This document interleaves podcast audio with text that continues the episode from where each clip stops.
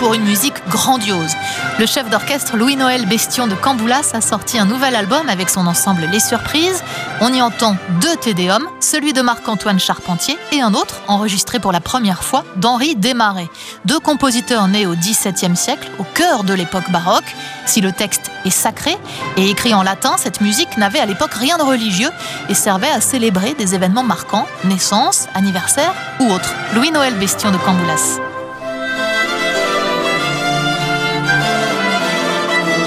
Ça pouvait être commandé après une, victoire. Celui de Charpentier, par exemple, on suppose que c'est après la victoire de Louis XIV euh, et de son armée euh, sur la bataille de Steinkerk. Mais c'était aussi, euh, par exemple, il y avait certaines villes où, si un personnage important passait par là, qui s'arrêtait dans la ville, ben, on lui jouait un tédéum.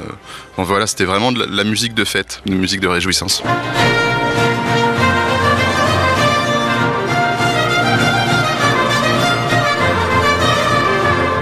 Forcément connus à un moment, parce que c'est vrai que quand Desmarais était jeune à Paris ou à Versailles, bah, Charpentier était déjà quelqu'un d'assez réputé, alors qu'il était toujours un peu dans l'ombre de Lully. C'est aussi ce qui les rapproche finalement.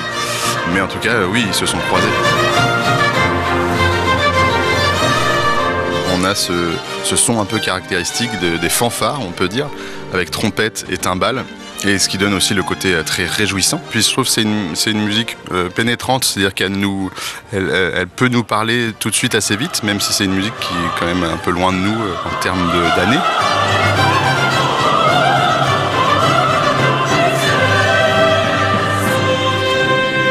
L'album Tédéum est paru chez Alpha Classics.